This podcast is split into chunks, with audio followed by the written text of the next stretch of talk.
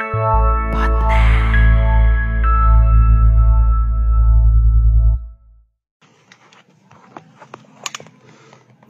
muter-muter. Halo, selamat datang teman-teman. Eh, kali ini kembali di, di sampah pada tempatnya live. Rajin banget gue ya. Buang sampah pada tempatnya live. Eh, hari ini kedatangan Minggu Libur Podcast. Oke. Eh, mana nih? Jadi kemarin ini episode kedua kita pertama kemarin beberapa hari kemarin kedatangan Pras seorang musisi. Hari ini kita kedatangan jurnalis musik. Nah ini orangnya. Halo, Bangsat. Sehat Bang. Sehat, sehat, sehat. Bentar, gue gedein volume dulu ya. Eh, suara orang aman nggak? Apa? Suara orang aman nggak? Corona? Suara orang aman nggak? Oh aman aman.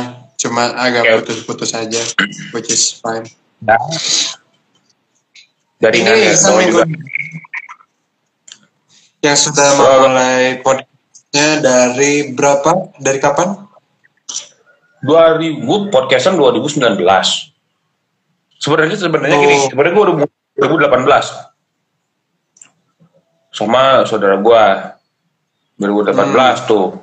Aku setahun gue mulai sendiri lagi seminggu libur podcast di 2019. Eh mau dua tahun lah, mau dua tahun tahun ini. Episode Baru pertama dua tahun. kapan? Hmm? Episode pertama kapan? Masih ingat nggak? Bang lupa, eh tapi eh temanya adalah RU permusikan. Itu sama Oh. teman orang, sama teman-teman orang. Itu si Kevin Jordanus, anak SR. Kalau sama itu topik berarti ya minggu libur topik ya. Ya, itu pertama kali minggu libur topik. belum belum belum kepikiran bikin weekly report tiap minggu ngebahas rilisan gitu. Tapi gue dari topik dulu aja deh gitu ngobrol sama temen ngomongin soal RU permusikan. Ya udah gitu jalan. Akhirnya Si gitu. si weekly report itu mulainya kapan? Bulan keberapa gitu atau? nggak jauh sih nggak jauh gitu dua minggu lah dua minggu setelah eh, si yang pertama ini gitu si RU permusikan ini dua minggu setelahnya baru gitu eh pertama kali eh apa rilisan yang pertama gua review adalah Primaveranya Vira Talisa album gitu Primaveranya di itu gua bahas gitu si Terus? Terus? Kenapa Nanya memutuskan podcast nih gitu? Mungkin awalnya iseng kali ya, mungkin kayak ah seru nih topik nih pengen dibahas, terus kenapa akhirnya diterusin aja gitu? karena satu karena satu saya eh, kalau podcast itu ya kenapa podcast? Karena ah nggak ada muka gua ini gitu kan ya. Nggak ada gitu nggak ada. Walaupun walaupun gua eh, tahun ini eh, akan ada platform eh, baru gitu ya. Jangan menampilkan muka saya dan tandem saya pada akhirnya gitu. Itu mikirnya dua Oh. tahun mikirnya dua tahun. Jadi mungkin di pas di dua tahun nanti ada inilah ada platform baru eh, bernama Instagram TV nanti gua akan masuk ke Instagram TV Oke. karena ya secara view lumayan kenceng ya. Kalau Spotify rasanya wah deh gitu. Belum belum. Bukan enggak deh belum aja gitu. Tapi kalau Instagram TV kayaknya view-nya akan cukup oke. Ya 50 50 mah nyampe lah gitu Nah iya terus kenapa akhirnya diterusin gitu? apa gimana? Kenapa akhirnya diterusin sampai sekarang? Rutin banget setiap minggu atau gimana ya? Gimana? Gini gini gini. Gak, kalau soal terusin sampai sekarang gitu karena ah gue pengen ngomongin apa yang gue suka gitu tanpa harus eh, apa namanya tanpa harus ketemu sama orang ya bukan ketemu sama orang ketika, ketika apa kita ngomongin musik itu gue pengen wah ini tiap hari ngomongin musik ini asik juga gitu dan nggak ada bosannya. Hmm. udah Nah, kayak ya Eh, kenapa podcast ini diterusin? Karena lu pengen ngomongin apa yang lu suka. Nah yang lu sukanya apa sebenarnya? Mendengarkan musik baru? Nah, mendengar musik baru. Karena oh. gue di gue karena gue dipupuk musik-musik lama gitu ya musik jazz gitu. Ketika wah gue nggak bisa nih kalau terus-terusan dengerin John Coltrane tiap hari gitu bisa ngantuk terus gitu bawaannya gitu. Atau dengerin Charlie Parker tiap hari mah ogah lah gitu. Tapi ketika pas eh, ada musik baru nih ada yang fresh nih gitu kayak wah anjir ini ada eh, apa namanya artis baru nih macam macam Niki atau siapa gitu ya yang muncul ke permukaan gitu tiba-tiba eh gue dengerin oh ini oke nih gitu. Kayak wah gue harus menambah hazanah eh apa namanya lagu gue gitu. Ah oke. Pada dasarnya lu mendengarkan musik baru atau semenjak eh, semenjak weekly report aja? So, gue berbarengan gitu loh. Jadi wah nih weekly report kayak gue kayak gue harus dengerin musik baru nih. Kenapa gue nggak kontenin aja sekalian langsung mikirnya ke situ gitu bahwa kenapa gue kontenin sekalian ya? Gitu. Nah, maksudnya sebelumnya lu memang suka explore kah? Atau maksudnya kalau gua kan tidak begitu suka. tidak begitu suka explore. Gue suka explore. Itu aja. gue suka suka nggak sangat suka untuk oh, mendalami eh, apa namanya mendalami karya gitu apa, apa pun itu ya. Dan menelusuri karya tuh sangat asik sih kalau menurut gue ya. Itu Ah, oke, oke. Nah, eh, lu kuliah di apa sih? Ilmu sejarah unpad udah berhenti tapi Ah, berarti apakah lu punya ilmu-ilmu jurnalistik gitu atau background jurnalistik? Enggak ya? enggak enggak eh. enggak saya begini fak- eh, fakta yang menariknya adalah ilmu jurnalistik orang itu terbentuk di podcast Oh, Kan, sebelum ada banget Orang- background dan ilmu. Iya, udah biasa observasi karya, udah biasa observasi dan segala macamnya. Itu membentuk gua sedemikian rupa sih. Gara-gara podcast. Oh. Ya, maksudnya menarik aja. Maksudnya eh, lu eh, tidak pernah berarti kalau bisa gue bilang tidak pernah belajar ilmu jurnalistik secara di dalam tanda kutip benar. Dan lu sekarang akhirnya berakhir menjadi seorang jurnalis musik gitu bisa dikatakan kan dalam media podcast gitu. Iya, iya, iya. iya. Jadi Gua jadi media alternatif aja lah. Kalau apa namanya kalau eh, terlalu naif kalau gua bisa ngomong gue jurnalis musik naif banget sih. Untuk gue yang Iya. segini ya di hadapan Ida Rasmadi mah ya apalah gue Atau atau Pak Solihun mah anjir ini apa nih? Bocil gitu katanya. Tapi gitu eh, sebenarnya kan hidup ini gue melihat hidup ini tuh nggak ada aturan gitu. Lo mau jadi jurnalis maksudnya lo mau bikin media yang membahas musik ya silahkan lo tidak punya background jurnalistik ya silahkan maksudnya ini jadi seru aja gitu dunia dunia apa jurnalisme musik di ditambah dihadirkan minggu libur tuh jadi seru aja. Nah sekarang pertanyaannya apa yang lo dapetin dari minggu libur? Dari podcast Apa? gitu ya. Apa yang? Yang lo Apa yang- dapetin dari podcast? Lu udah hampir 2 tahun nih ngejalanin podcast. Yang lo dapet buat diri lo pribadi tuh. Simpel ini dia sesimpel dikasih press release sama band. Hmm, untuk gua bahas itu simpel. Itu di 2020 gitu bahwa sebenarnya gua nganggap 2020 tuh tai ya. Tapi sisi baiknya adalah gua dapat press dari orang dari band gitu ya untuk gua bahas. Dan gue bisa satu menjalankan satu proyek namanya The Sound of sampai gua apa apa eh, rekaman bareng sama Panturas tuh. Kayak gue ah di ternyata 2020 terus tai ini ya. Walaupun ya kebanyakan tuh tai ya karena gue harus berhenti kuliah juga nah berarti eh, sebenarnya si podcast ini membawa sangat banyak hal ke dalam hidup pribadi lo ya? Sangat sangat der parah parah. Yang Asli. akhirnya juga menjadi salah satu alasan lo tetap mempertahankan ini karena nggak bisa nih gue biarin karena podcast ini sudah memberi sangat banyak pada hidup gue gitu ya. Iya gitu. Secara apa ya secara relasi sih itu sangat banyak sekali Parah. ah relasi dapetnya dari podcast banyak ya hmm.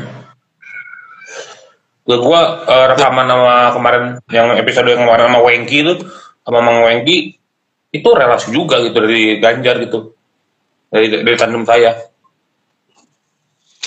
dan gue uh, iya. rasain di uh, tahun kemarin tuh di 2020 2020 kemarin tuh gue ngangkat tandem untuk pot weekly report adalah orang yang tepat. Karena Ganjar ini kerja kerjanya di DCDC gitu. Yes. Cukup ya sampai nanyain gitu si apa uh, Mang Wengki sampai nanya gitu. Anjir ini podcaster podcaster tapi ngeri ngeri juga nih bisa berani untuk kemarin ngundang SFTC dan Agordi gitu secara bersamaan gitu. Walaupun sebenarnya uh, ada kesalahan teknis dan akan gue lempar ke bulan ini mungkin ya berani aja sih ini podcaster baru gitu Iya, ya, ya. kayak uh, berarti uh, podcast yang serupa minggu libur tuh apa aja ya? Agor Dipot, Agor Dipot mirip juga ya? Kurang lebih. Ya, Agor Dipot. Si siapa namanya Noise War FM, bikinannya Anggun Priambodo, terus ada Rock Nation, ada M Wave, ada anjing gue lupa. Bahas musik itu juga eh bahas musik atau bicara musik ya gue lupa pokoknya itu ada satu podcastnya aja gitu. Oh nggak salah. Terus banyak lah banyak banyak. Kalau di YouTube mungkin banyak lagi ada si uh, Sindu Scoop. Sindu Alpito. Terus juga ada Discuss Discuss itu yang dibawain sama Eka Anas dari The Brandals banyak lah. Masih nah yang membedakan Minggu Libur Podcast dari podcast-podcast lainnya adalah uh, weekly report itu ya yang yang menurut gue seru aja sih. Maksudnya uh, gue salut banget sama lo bisa uh, rutin tiap minggu mendengarkan lagu baru. Karena kalau gue tiap minggu mendengarin lagu baru bahkan ada sering kali ada album di antaranya ada EP itu gue pecah kepala karena overwhelming rasanya. Kalau bisa sih rutin itu gitu? Komit itu. Gua kenapa bisa karena gini. Karena pertama ya, ya gue suka gitu dan gue sesuka itu gitu ya sama musik ya dan juga gue apa ya gue bisa ngambil uh, ketika uh, lagu sudah berjalan beberapa menit setengah lagu tuh kayak oh ini what uh, vibe-nya kayak gini nih. Itu sih. Lebih ke oh ini temanya tema gedenya kayak gini gitu. Walaupun gue nggak sampai akhir ada juga yang lagu-lagu yang harus gue dengerin sampai akhir gitu karena wah ini uh, plot twistnya apa nih? Gitu bahwa ya kayak gitulah. Gue suka suka sering so analisis lah anaknya ya yeah. berarti sederhana karena lo suka aja ngelakuinnya ya Iya, iya, kan gue suka. Ah. Karena gue suka ngakuin. Iya. Gila. Tuh katanya oh, obrolnya jangan serius. obrolnya kayaknya jangan jangan serius katanya. Gak bisa orang tuh bercanda-canda gue. Orang tuh serius banget orangnya. Iya maksudnya kalau gue tuh anjing gak kebayang gitu. Uh, bahkan di awal-awal uh, minggu libur podcast gitu maksudnya gue nggak kenal lu dari awal podcast dari dari tengah pertengahan mungkin dari tahun pertama lu tuh tiap hari Jumat uh, mantengin music on Friday langsung bikin uh, langsung dibahas hari Jumat edit semalaman Sabtu naik rutin selama hampir dua tahun sampai sekarang cuma sekarang dibantu oleh uh, banyak yang ngirim press release gua sekarang ganti jadi Senin. Pindah kedua gua. Si weekly report jadi Senin uh, topik jadi hari Sabtu. Kalau gua. Um, jadi oh iya iya. Asal asalnya Sabtu kan? Asal Sabtu. Gua tuh ngeri itu kalau Sabtu tuh. Itu emang mengerikan. Gua ini Musik on Friday itu Kamis kan ada gitu sih. Kisi-kisinya biasanya kalau nggak Rabu Kamis. Uh, kalau nggak Rabu Kamis gue suka mantengin tuh wah ini siapa aja nih wah ini kayak ada ini ada ini ada ini dan segala macam terus Jumat lah, Jum Kamis malam tuh udah gue udah ngedengerin di jalan ketika mau pulang. Hmm. Kamis malam jam 12 Jumat berarti Jumat awal Jumat itu gue di, ngedengerin itu di jalan gitu. Biasanya kayak gitu tuh kalau kalau pas Sabtu gitu, kalau pas kalau pas Senin, wah ini gua, mungkin ada yang bisa gue utak atik gitu si rilisannya gitu. Tadinya mau ngebahas ini tapi wah ini tapi ini keren juga nih gue ngebahas ini aja deh sampai bisa gitu. yang pada akhirnya uh, Weekly Report mundur ke Senin karena sudah mulai kewalahan kali ya jadi dimundurin ke Senin. Iya, iya, iya, iya. Jadi topik di Sabtu aja deh gitu. Kalau topik si di Sabtu topik kan rekamannya dari weekday gitu. Kalau bisa sih, Si- gitu, sih. Ada dan kalau ada sih eh, apa namanya dan kalau ada sih eh, ini kalau ada si tamunya gitu ya udah. Kalau nggak ada tamu ya si Ah. topiknya biarin aja. Gitu. uh, berarti seadanya tamu lah ya kalau enggak ya udah Weekly Report aja gitu. Yoi. Betul gitu deh. Nah, eh, salah satu hal yang membuat gua eh, rada eh, itu adalah lo akhirnya memutuskan untuk ngambil tandem yang adalah Ganjar. Apa yang membuat lo memutuskan untuk ngambil tandem? Pertama, gue menyadari bahwa gue awkward sendiri. Awkward sendiri gitu dengar aja kalau ngomong sendiri tuh kayak apa ya interaksinya tektokannya kagak ada gitu. Ketika Ganjar jadi tektokan walaupun ya masih belajar juga Ganjar soal tektokan sama gue gitu ya. Ya harus ada nih, nih tektokan tektokan gitu bahwa ada eh, ada pandangan lain selain gua gitu ya sebagai eh, minggu libur, eh, eh, minggu libur gitu dan orang gitu harus ada pandangan lain soal karya ini bukan hanya gua. Oke, dan kenapa akhirnya memilih Ganjar? Karena satu saya kenal Ganjar sebenarnya dari lama dari saya SMA. Eh dia dulu junior saya setahun di bawah, kayak dua tahun di bawah kalau nggak salah. Dua tahun di bawah, gua sama Ganjar gitu ya eh, di satu orga- organisasi angklung yang sama gitu ya. Eh dulu kan main angklung gitu, sampai sampai sekarang sih. Sampai sekarang kalau nyari kalau duit lagi pas-pasan ya gua mengemis job gitu misalnya mengemis job ke bos gua gitu. Eh ya gitu gue kenal dari lama dan ketika Ganjar di gue tahu dia di DC-DC kayak wah ini waktu yang tepat untuk oke ini gue pakai tandem aja yang eh, menurut gue ya ini tiap hari dia kerjaannya nulis ini gitu nulis rilisan gitu sama kayak gue kalau gue kan audio ya kayak Ganjar dengan tulisannya gitu aja. Oh iya, karena eh ya dia bisa ngebantu di masalah dia paham lah apa yang apa yang lo lakukan gitu ya. dia gue udah paham gitu kayak sama-sama dikirimin press release tiap ada tulisan baru gitu gitu aja kalau gue kan audio gitu kalau Iya. Ganjar ya eh, cara tulisan aja dibaca gitu Ya karena to be honest ini gue mau mau menyampaikan opini gue ya. Sejujurnya gue lebih suka saat lo membawakan Minggu Libur Podcast sendiri karena rasanya otentik aja gitu. Eh entah Gini mungkin gini. mungkin gue yang Gini gini ya deh. sama Gan. Ganjar nggak bisa gue tetap sendiri kalau misalnya Ganjar nggak bisa gue tetap sendiri Eh, original minggu libur aja gitu. Ketika Ganjar nih bisa nggak? Gitu kayak kalau Ganjar bisa oke sama Ganjar. Kalau Ganjar kayak kemarin gitu eh, si apa namanya si kantor atap sempat tutup pada gara eh, ppkm gitu ya atau psbb yang tai ini gitu ya. Ya apa namanya gue rekaman sendiri di rumah gitu pada akhirnya kembali ke original minggu libur. Gue mah ikut ketersediaan Ganjar aja kalau Ganjar wah kali ini nggak bisa nih atau Ganjar ada liputan ke mana ya gue tetap sendiri. Tuh. Eh, Oke oke oke.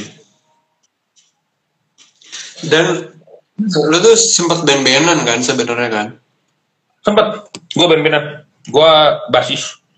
Eh, satu band Celtic Punk bernama Dreaming of Greenfield bersama Masih? Iman Bonyok Aku orangnya.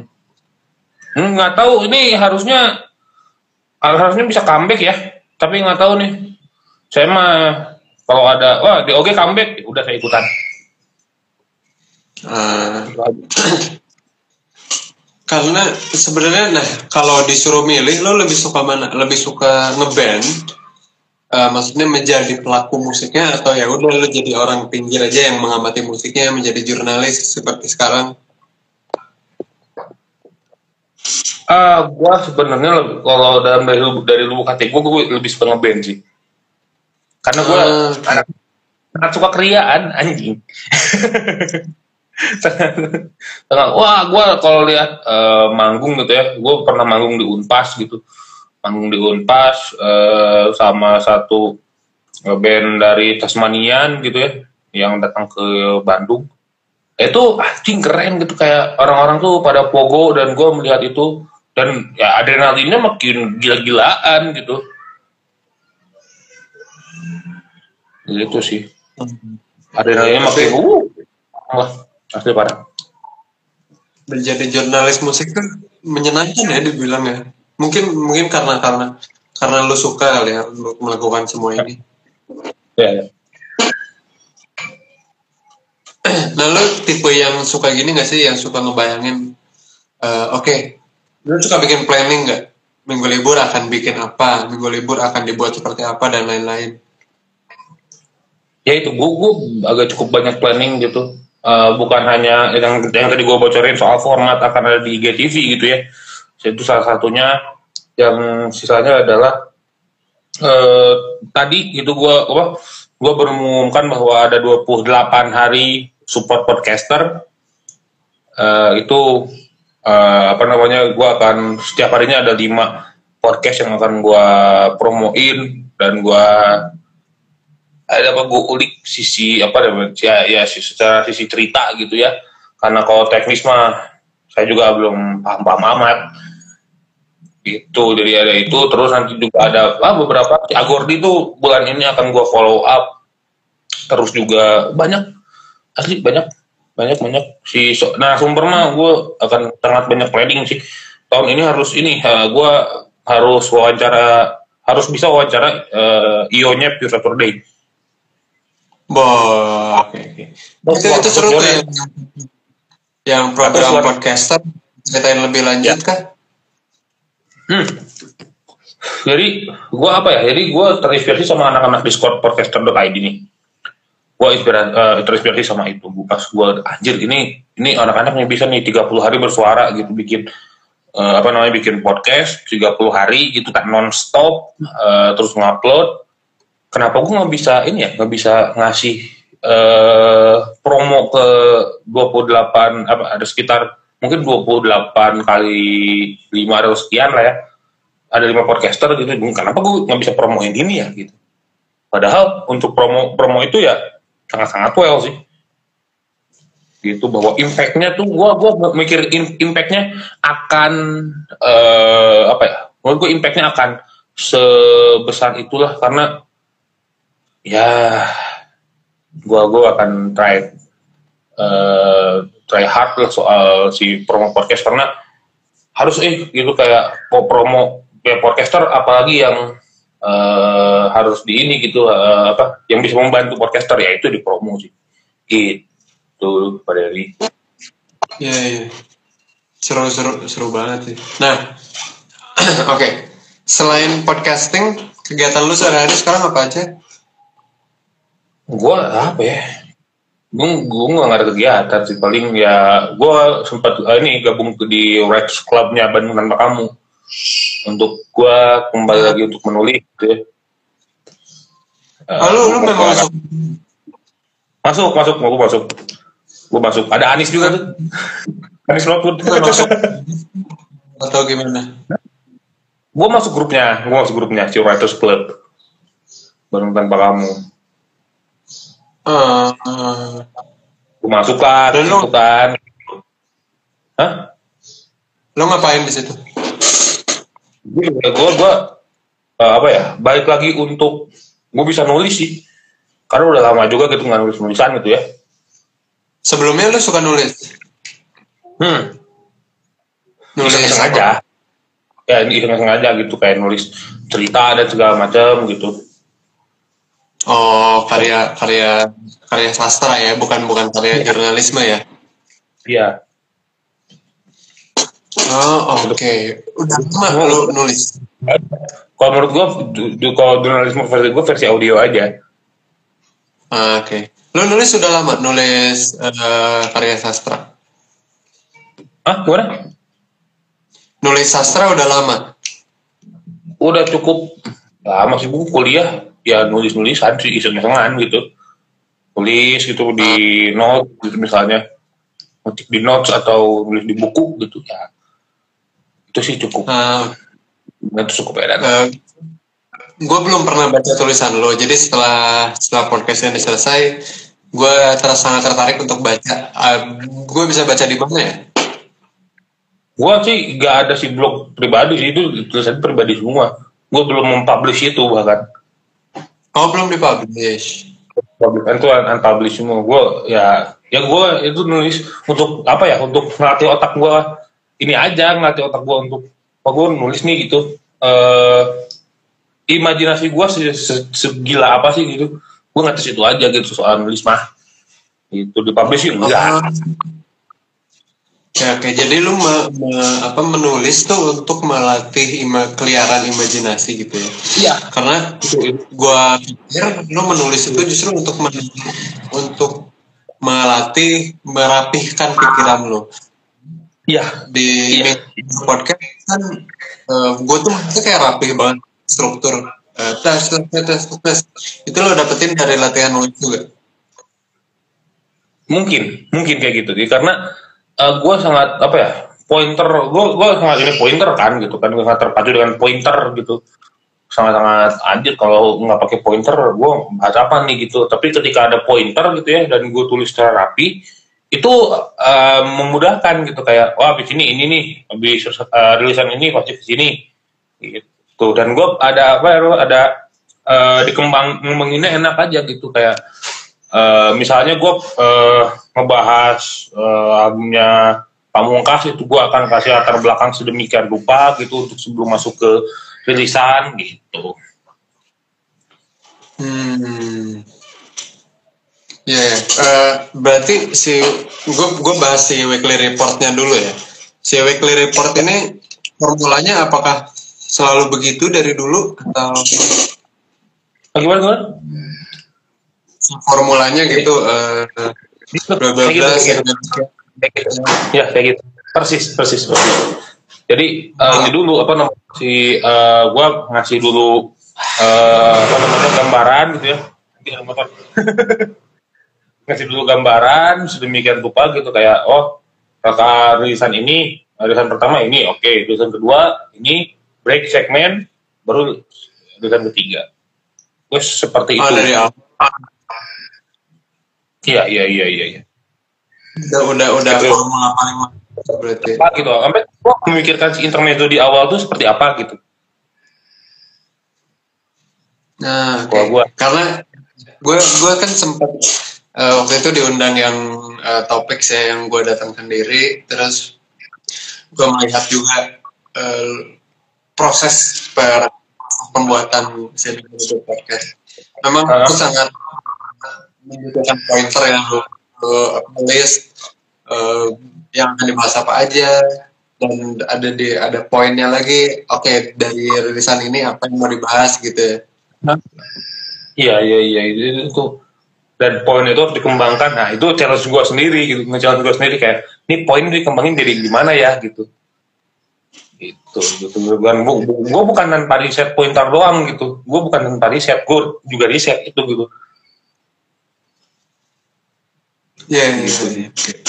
nah emang ngebahas Golebor podcast episode yang menurut lo sejauh ini paling berarti gitu paling paling anjing ini nih episode ini nih gitu yang mana mang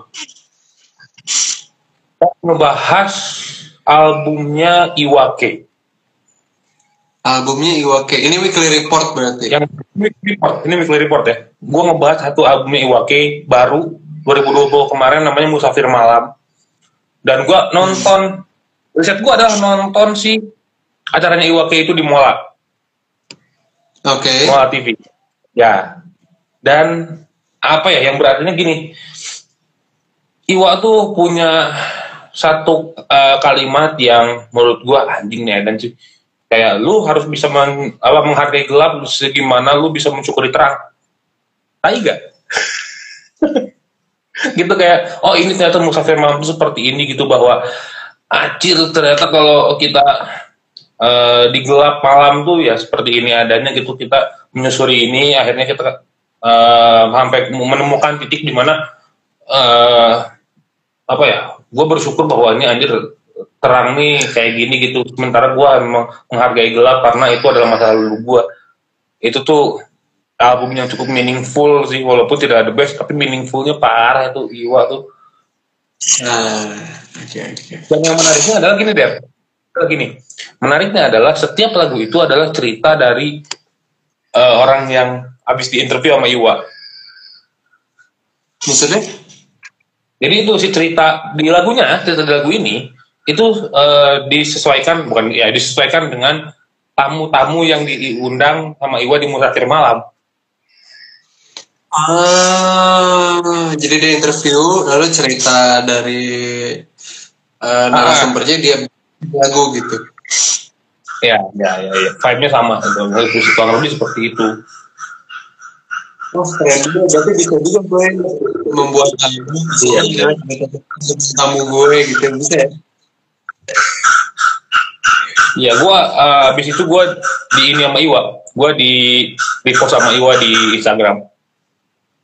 Oh, terus terus. Ya itu ya kayak kayak gua langsung Kang Iwa makasih banyak. Albumnya sangat meaningful, saya sangat suka. Itu aja. Karena gua pas dengerin itu kayak ini kapan ya ada di ini gitu. Kapan ya ada di uh, platform digital walaupun cuma di YouTube ya gitu ya. Walaupun itu cuma YouTube Oh. only gitu. Uh, pas gua itu kayak ada sih sempat di Spotify ada nih gitu. Walaupun nggak bisa di uh, di play lagi gitu. Gua sangat-sangat panci.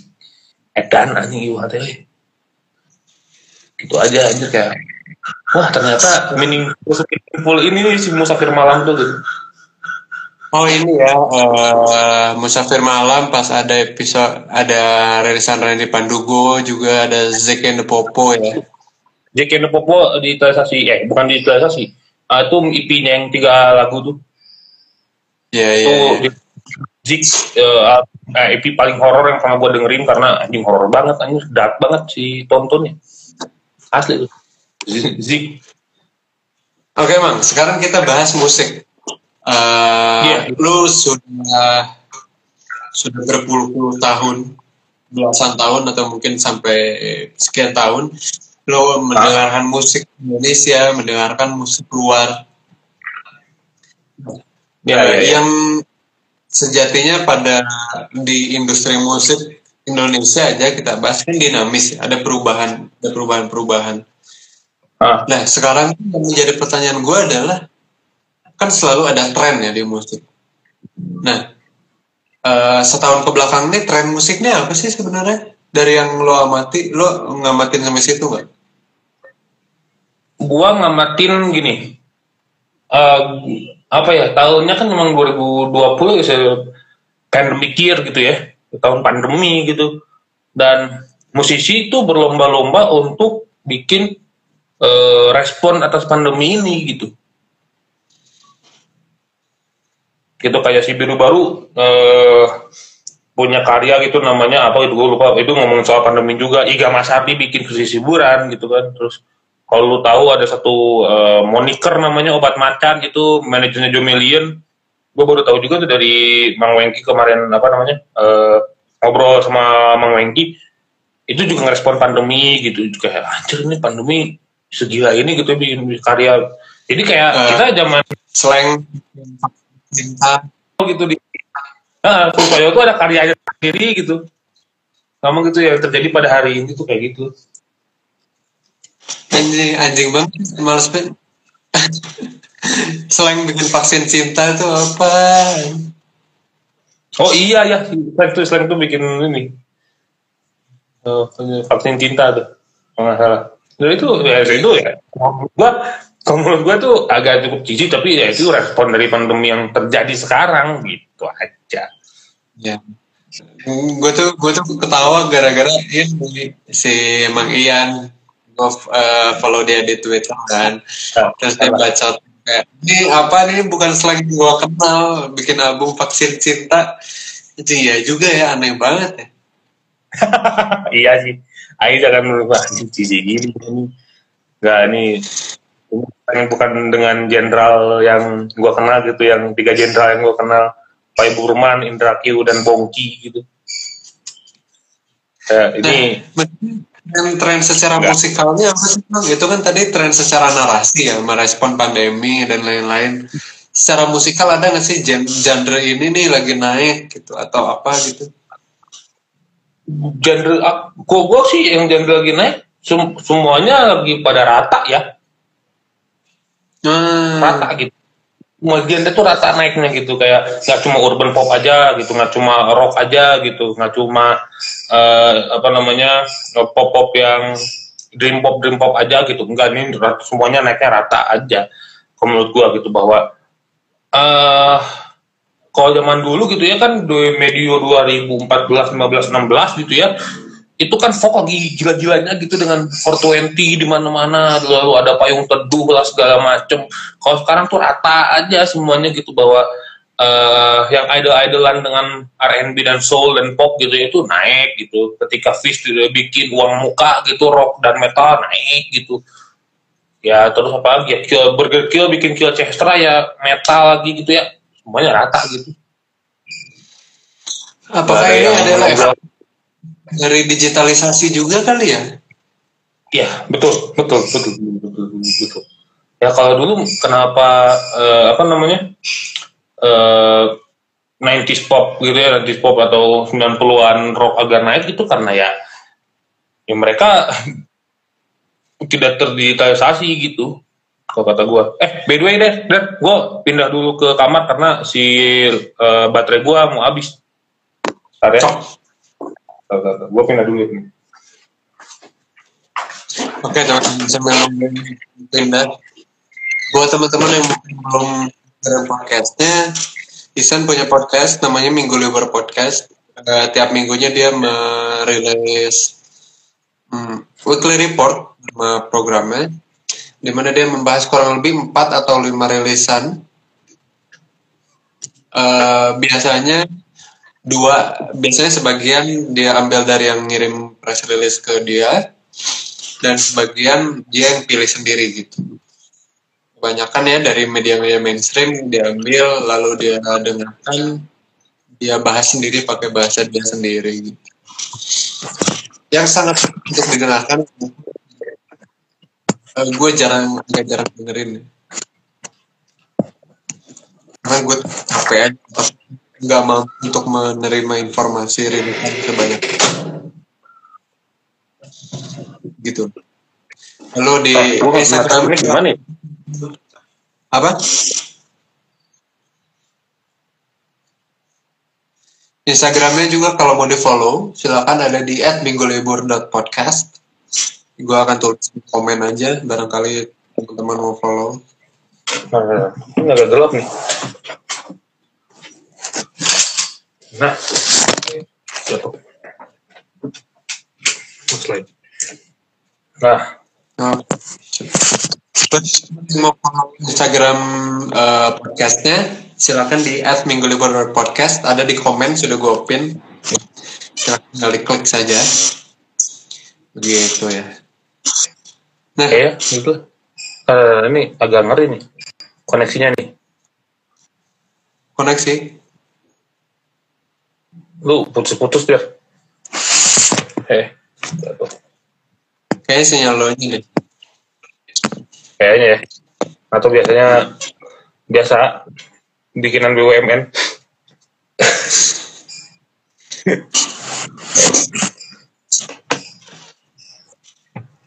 Nah, berarti salah satu yang berubah di industri musik Indonesia dan industri musik internasional bahkan ya adalah efek domino dari digitalisasi ya. Betul, betul, betul. Gimana gimana enggak ya karena eh, sekarang yang dengerin Spotify kan agak-agak ngeri ya gitu. Yang gua ngeri eh, selain itu adalah rilisan fisik gitu. Rilisan fisik itu kayaknya agak cukup mulai ditinggalkan ya. Tapi kalau menurut gua rilisan fisik itu ya eh ada eh, bukan plus minusnya ada ada orang yang tetap dengan rilisan fisik tuh nggak apa-apa gitu. Dan juga orang yang udah oh udah malas nih gitu ngasih rilisan fisik gue pengen dengerin aja yang apa namanya yang eh, digitalnya gitu. Ya itu ada, ada juga gitu. Dan eh, itu nggak apa-apa sih gitu kayak eh, itu pilihannya mereka aja. Menurut gue ya. Itu sih. Dan secara musikalitas juga eh, sekarang serba mudah ya walaupun anjir gue liat pamungkas mixing tuh pusing sendiri gitu ya. Iya emang ribet dia mixingnya. iya ribet banget mixingnya gitu. Tapi ya ya itu eh, efek dari teknologi sih kalau kata gue ya. Itu aja dan mempengaruhi karya mempengaruhi karya iya seperti itu adanya.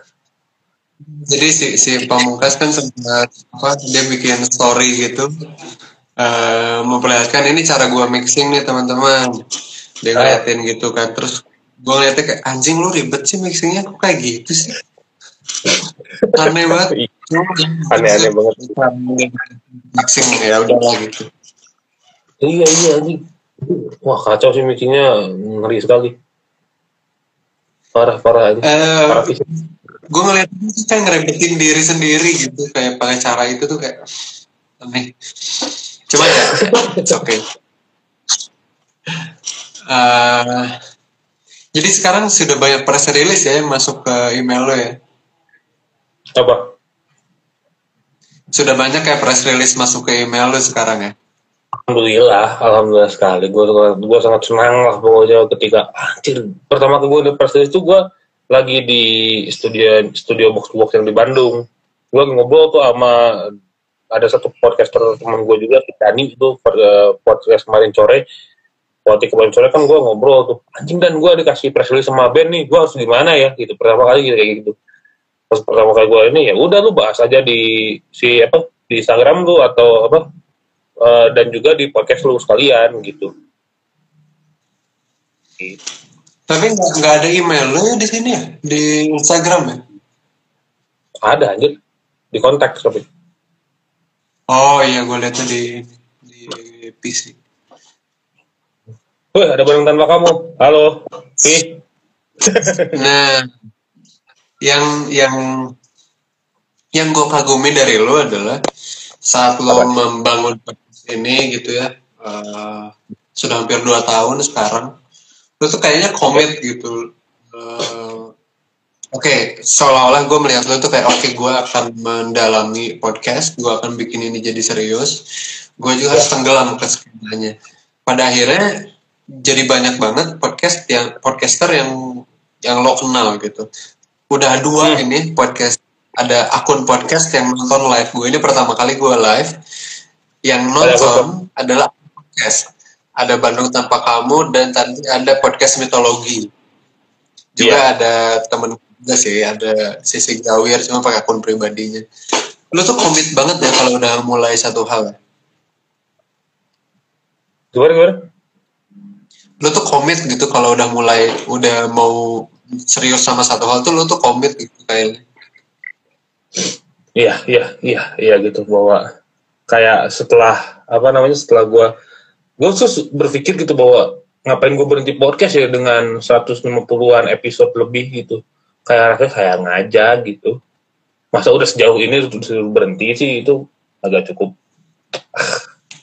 Enggak deh. Enggak, bukan, bukan masalah konsisten ya, bukan masalah kom, bukan masalah konsisten, tapi lu tuh kayak kalau udah ngelakuin serius tuh serius banget gitu. Apakah beneran aja gitu lo, lo eh anjir tenggelam nih di skena podcast gitu.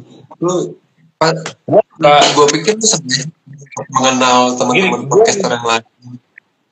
Gue nggak memikirkan bahwa siapa yang ngedenger apa berapa banyak yang ngedengerin gue dan gue tenggelam di skena podcast yang penting gue bikin aja. Oh, lu tuh nggak media mikirin itu. gue nggak mikirin itu sama sekali. Gue cuma oke eh, gimana gue bisa ngomongin musik seenak gua seenak jidat gitu ya di mana ya medianya cuma ini gitu ketika orang yang ngobrol sama orang gitu yang anjir ini roaming nih. Ketika gua ngomongin soal siapa eh, The Doors atau itu hanya segelintir orang yang tahu gitu bahwa ah anjir gua akhirnya ya bikin sendiri aja gitu pada akhirnya Ah, oke oke. Ya, ya gue salut melihat bagaimana lo konsisten dan komitmen. Gue rasa Betul. bukan hanya karena alasannya tidak sesederhana kayak ah sayang nih episode-nya udah banyak. Kayaknya nggak sesederhana itu deh. Karena Nggak gitu bahwa ada gua gua cuma gini gua ada orang yang butuh media untuk ngomongin musik udah gitu aja gitu. Entah sama Ya, siapa sama gimana? seneng bacot, ya lo maksimalin aja gitu. udah ngapain coba gitu aja? Gitu kata gue Iya, iya, iya. Eh, by the way, gue jadi keinget. eh eh, lu waktu kita podcastan lu sempat rekomendasiin albumnya Jim Morrison sama The Doors. ya an American Prayer Yes, yang pada akhirnya gue dengerin, akhirnya di gue lupa, kayaknya nggak langsung hari itu karena lagi riuh. Iya, iya. waktu. lama-lama Pada akhirnya lama-lama di jalan, anjing anjing banget album itu parah ya. An American Prayer tuh the best ever. Gue tahu gue dari teman gue dari teman gue si ini siapa ya? Dari eh, Aryawan. Mar Aryawan tuh ini apa eh main harmonika dulunya. Kerjaannya nongkrong di ruang putih kalau dulu ya. Nah itu eh terus gue kasih tau nih ada An An American, An American Prayer katanya The Doors. Anjing terus gue denger nih kayak ini kayak perjalanan Jim Morrison gitu ya. Dari dia awake gitu sampai uh, bikin satu konser uh, sampai ada satu live sessionnya gitu di Roadhouse Blues gitu. Itu tuh kayak anjing ini sakit jiwa sih gitu kayak. Dan proses rekamannya pun pas gue dikasih sama, sama temen gue ini kayak wah anjing gila ini gini ya gitu kayak orang mabok dikasih musik tuh kayak gini gitu Iya, iya, yang Run Hard Blues tuh ceritanya yang, yang lagi live, terus konsernya meledak gitu kan. Meledak, Iya, literally kan? meledak. Ya, Iya, iya. gitu. Masuk lalu tuh pecah banget anjing pecah banget kayak, awalnya Pink Floyd, versi tongkrongan, versi anak-anak mabok. Iya. gitu. Pink Floyd kan second banget ya. iya kalau kalau Pink Floyd tuh ini kayak apa kayak kayak anak kompleks di, di Doors tuh anak kampung aja yang nongkrong-nongkrong Nah, di iya. gang Doors itu yang Nah. anak-anak kalau yang anak-anak kompleks tuh kayak ini di rumah siapa nih kita nih itu Pink Floyd tuh ini di rumah Nah, siapa nih kita kayak- ngumpul karena anak Pink Floyd kayak gitu tuh Iya, tuh kayak terus- jadi baksil, Iya. patungan dua ribu, dua puluh ribu, mabok gitu. Nah kayak gitu tuh, beda setelannya sama Pink Floyd. itu The Doors tuh kerjanya The Doors itu. Ya kalau di apa namanya kalau iya.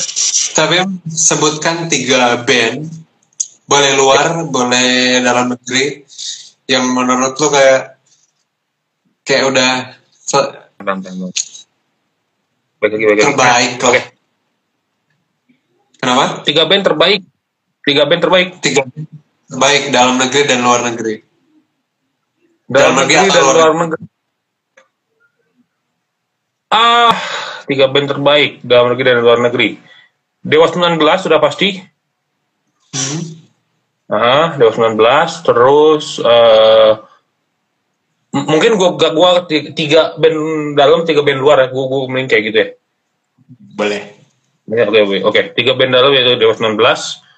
Eh, lalu Zik and the Popo, karena gue suka banget sama Zik gitu ya, karya-karyanya. Terus sama satu lagi itu adalah ini, eh satu band bernama Kantata Takwa.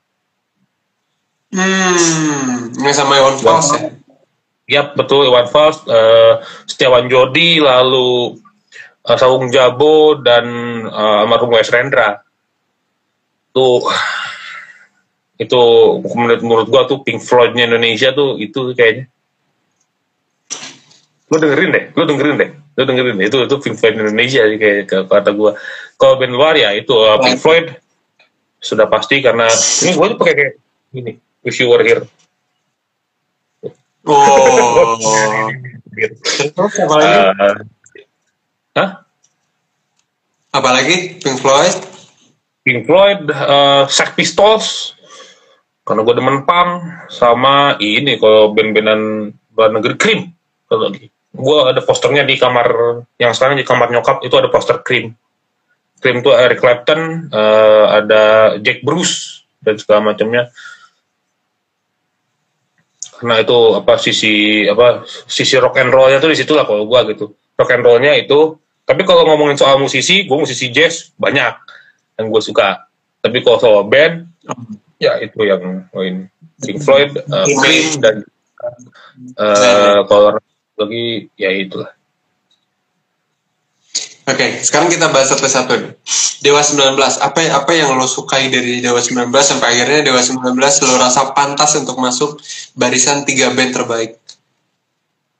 Oh, mungkin ini gue akan akan berseberangan sama Derry sih. Statement gue ini. Karena kita ngomongin satu sosok bernama uh, Ahmad Dhani Persetio yang hmm. dia bikin karya tuh magical tuh nggak? Tuh gue sampai bingung antara uh, gini gue sampai bingung si uh, apa namanya siapa ya si Dani ini uh, Madani ini pesulap atau pemusik ya? Karena kan karya-karyanya sangat-sangat gila banget gitu. Gue pertama kali dengerin apa ya si album terbaik terbaik gitu sampai sekarang itu ada salah satu album terbaiknya Dewa versi gue terbaik terbaik itu emang sih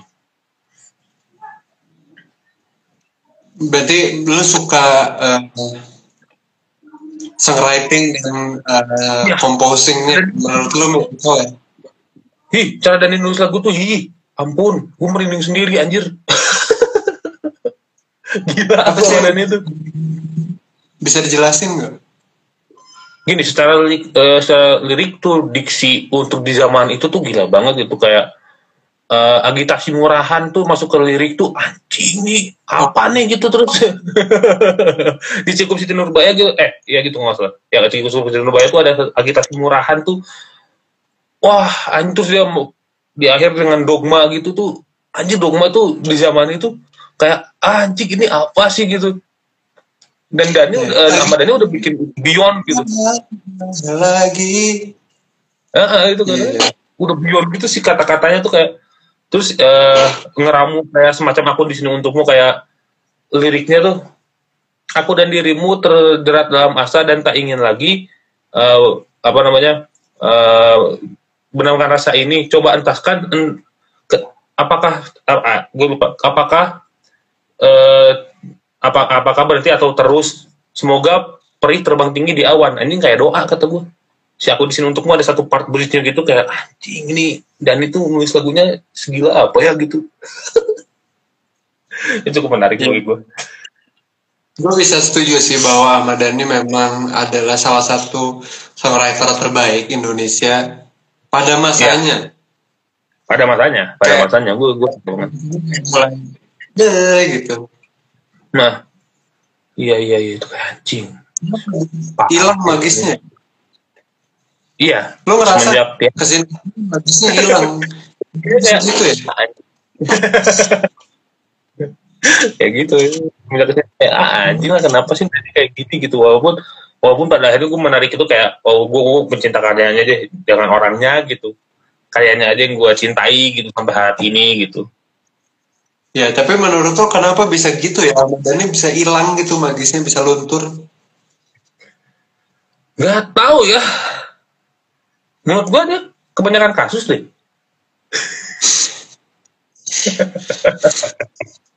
ya. Ya gitu lah menurut gue dia kebanyakan okay. kasus deh and the popo. Ada apa dengan mereka? kenapa? Gue uh, gini gue gue kasih latar belakang dulu bahwa gue mendengarkan Zik and the Popo dari zaman 2005 gue SD gue masih muda ya. Yang dikasih gue SD 2005 nonton Janji Joni, gua eh, ketika ada lagu Mighty Love, anjir ini karya siapa nih gitu. Eh, terus kakak sepupu gua, wah ini Zik and Popo. Wah Zik and Popo kata gua. Nih gua langsung cari lah gitu kan zaman-zaman Barnet gitu kan ya. Ketika gua dengerin Zik gitu kayak, wah ngeri juga anjing gitu kayak lagu-lagu lain juga edan gitu bahwa ini tuh kayak The Beatles uh, versi udah pakai obat ya. Udah udah pada ngobat semua The Beatles gitu ya. Sama Blur. Oh. Zik tuh kayak gitu loh. Kayak gitu tuh kayak campuran uh, mereka di ya, The Beatles di, di era-era Rubber Soul, Sgt. Pepper's Lonely Heart Club Band atau Magical Mystery Tour dan uh, Yellow Submarine tuh campur sama Blur gitu. Ini Blurnya kan sama anehnya gitu kan dengan uh, di zaman itu gitu ketika Oasis yang kencang-kencang blur yang santai tapi tiba-tiba ada oh ada fuzz-nya Graham Coxon gitu di dalam musiknya tuh kayak Alex James bisa mutar-mutar di panggung sendiri kayak orang gila gitu main bass. Ya anjir gila lah itu. Best ever sih Ah, menurut gua ya. Yang lo suka dari Zig and the Popo adalah kekayaan musikalnya ya berarti ya. iya parah eh parah eh parah gitu Eh, ya terlepas dari Zik yang kuliahnya di luar negeri gitu ya itu oke gitu oke banget Oke. Selanjutnya tadi satu lagi adalah kantata takwa. Kenapa kantata takwa? Kantata takwa gue dengerin ya karena dengerin Iwan Fals gitu ya dari kecil dan ya, Iwan Fals itu bukan hanya Iwan Fals eh, as Iwan Fals tapi ada Iwan Fals as eh, suami dan kantata takwa gitu dan kantata takwa ini ngeri banget ini dulu. Eh, akhir-akhir ini gue nonton konsernya kantata takwa di YouTube. Buset parkir timur Senayan penuh bos. Penuh. Oh ya? parkir timur Senayan penuh. Itu konser gila tuh kata gue gitu dan karisma orang-orang ini tuh kayak wah anjing keluar semua gitu dan nyatu gitu kayak One Fast punya karismanya sendiri. Saung Jabo eh, Mas Jabo gitu punya karismanya sendiri Oh, zaman Rendra masih hidup gitu ya sama, sama Wes Rendra keluar tuh Wes Rendra atau siapa ya, ya Setiawan Jodi dengan parlentenya gitu keluar aja dan nyatu di situ gitu tuh uh ngeri tau. Asli banget anjing. Ih. nonton sesuatu Ah, semua ngeri. Asli. Lebih ke energi dan soul gitu ya berarti ya, yang yang lo suka dari. Iya anjir itu bener tuh penonton dan apa ya ketika gini ketika ada band eh, dan penonton tuh energinya gitu kan bisa bertuburkan gitu kayak dia bertuburkan energi nih gitu kayak tapi kok kanta tetap tuh mau penonton energi penonton energi kanta tetap tuh ngeblend gitu ketuburukan Ya. pecah tapi ketuburukan satu gitu tuh itu yang gue suka dari kanta takwa ya dan sih Oke. Oke, tadi band luarnya adalah nomor satunya adalah enggak nomor satu. Salah satunya adalah Pink Floyd. Ada apa dengan Pink Floyd? daripada Pink Floyd? Gue mendengarkan gara-gara gue mendengarkan eh, Dark Side of the Moon sih. Hmm. Ya, kita Tuh, kita agak beda di sini ya. album konsep ya Dere kita kan sering banget kita ngobrol soal album konsep nih. Kita ngobrol soal album konsep sama Derry. Gua sama Derry sangat sangat suka. Uh, dan itu uh, menurut gua satu konsep yang anjing gila nih gitu. Kayak setelah itu kan The Wall kan ya 9 gitu setelah itu The Wall ini Dark Souls Moon tuh nggak eh, dan konsepnya juga ngeri gitu eh nih nih nih, nih gua kasih lihat eh wallpaper laptop gua aja nih nih tuh wallpaper laptop gua aja Kos gua wish you were here. Tuh. Oh, ya itu suka gua suka gitu.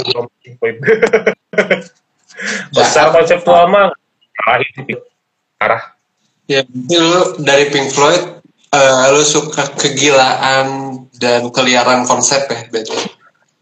Keliaran konsepnya gitu kayak eh, side A dari eh, Dark Side of the Moon tuh nyeritain soal kehidupan manusia dari eh, dia lahir sampai meninggal.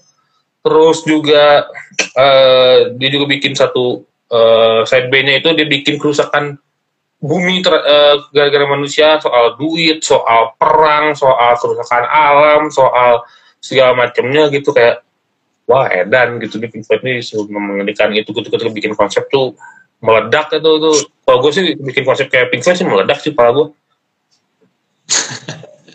asli. Kayaknya hampir dipastikan sih. In order to uh, your head not blowing up, untuk kepala lu tidak percaya narkoba. ya memang. Memang. Kenapa tuh ada satu konser di mana Sid Barrett eh gue nih gue di Sid Barrett tuh cuma duduk diam emang lagi tinggi tinggi banget ya sampai kayaknya saraf-sarafnya kayak mau putus gitu kayak dia duduk eh, apa namanya liatin panggung aja berdiri ngeliatin panggung tatapannya kosong gitu kayak anjing serem juga nih gitu nih gitu sih itu yang wah edan Ya, kita agak-agak berbeda aliran di sini. Lo, lo aliran Dark Side of the Moon, gue aliran The Wall. Jadi, ya let's agree to disagree lah ya. Album terbaiknya.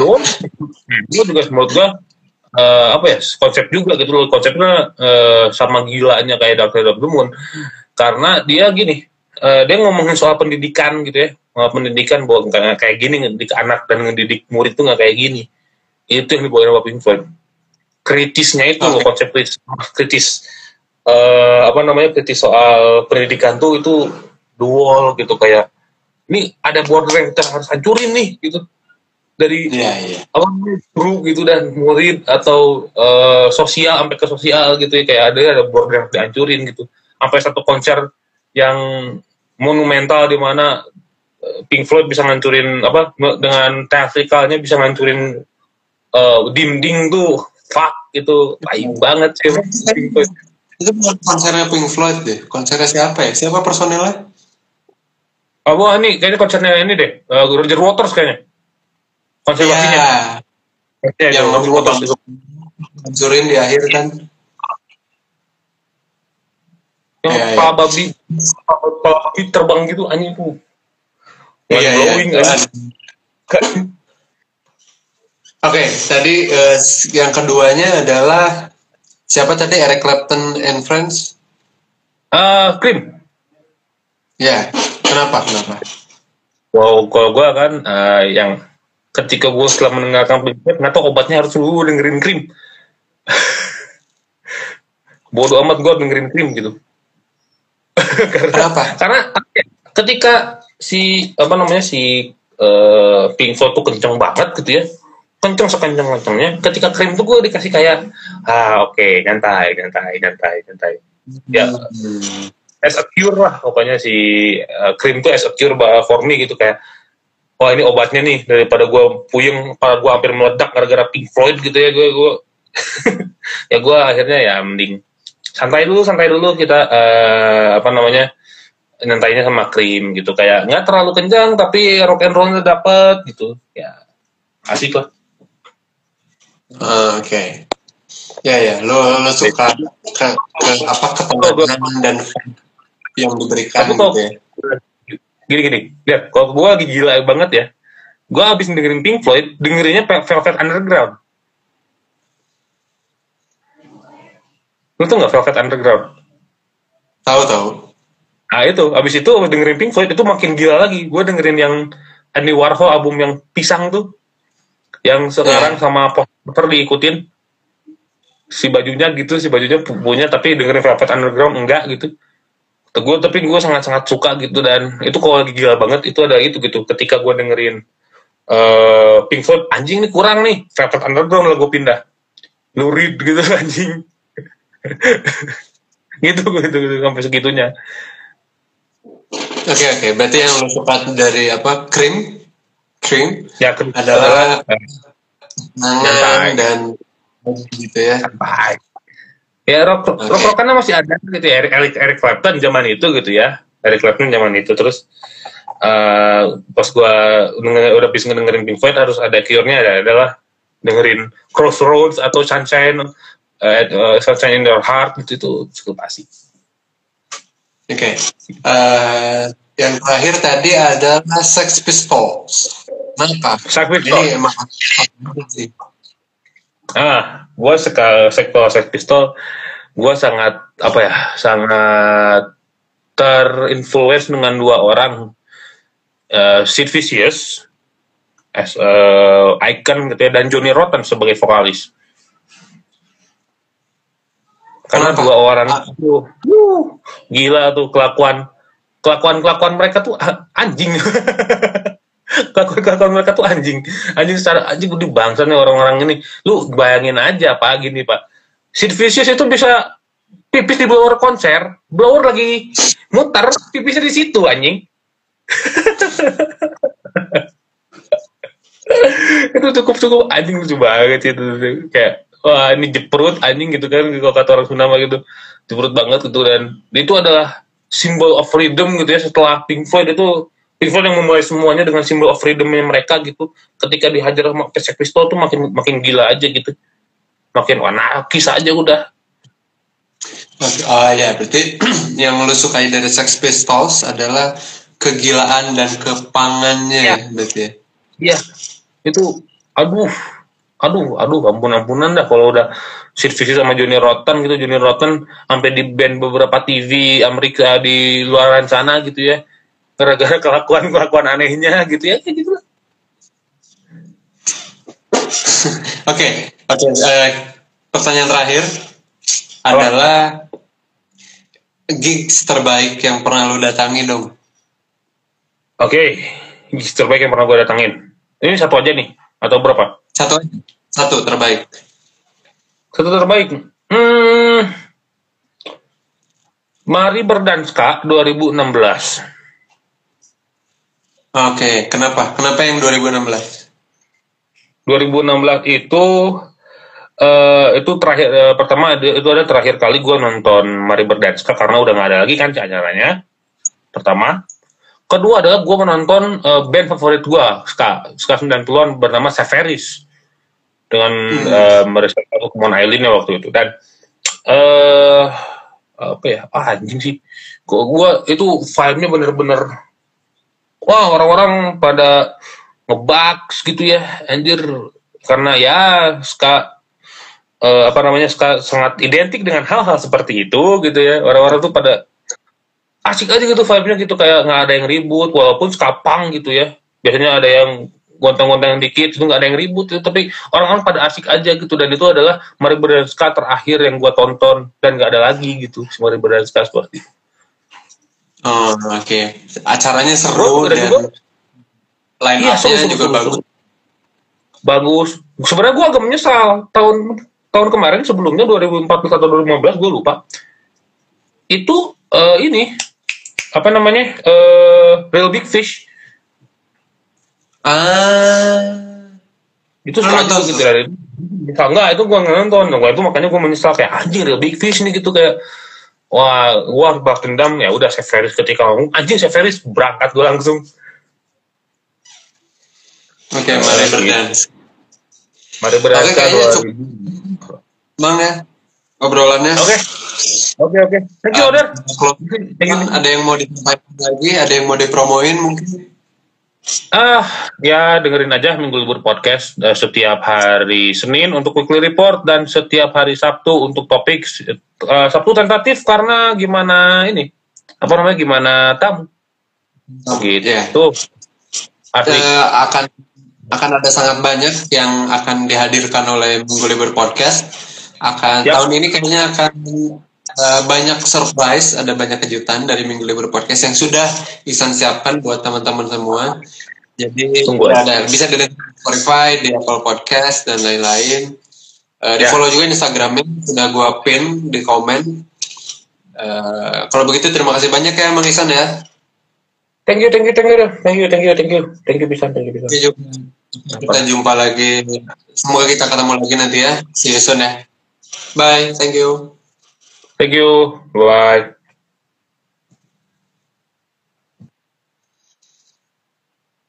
Oke, teman-teman tadi adalah Isan. Isan, eh, gue ulangi sekali lagi. Isan adalah the man behind the gun-nya eh, Minggu Libur Podcast, sebuah podcast musik dari Bandung. Eh, tiap hari Senin dia akan eh, merilis eh, episode eh, dengan program Weekly Report. Dia akan membahas rilisan yang rilis seminggu ke belakang. Biasanya ada empat atau lima kurang lebih rilisan yang dia bahas. Juga ada beberapa rilisan yang diambil dari emailnya. Jadi teman-teman bisa ngirimin press release eh, teman-teman rilisan teman-teman ke emailnya minggu libur. Ada di instagramnya emailnya. Nanti bisa diklik aja.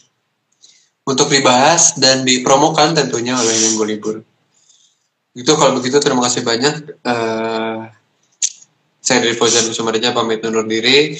Jangan lupa buang sampah pada tempatnya. Bye. Oh iya sorry. Eh, buat teman-teman yang nonton di IGTV eh, episode ini juga semoga sudah tersedia di Spotify.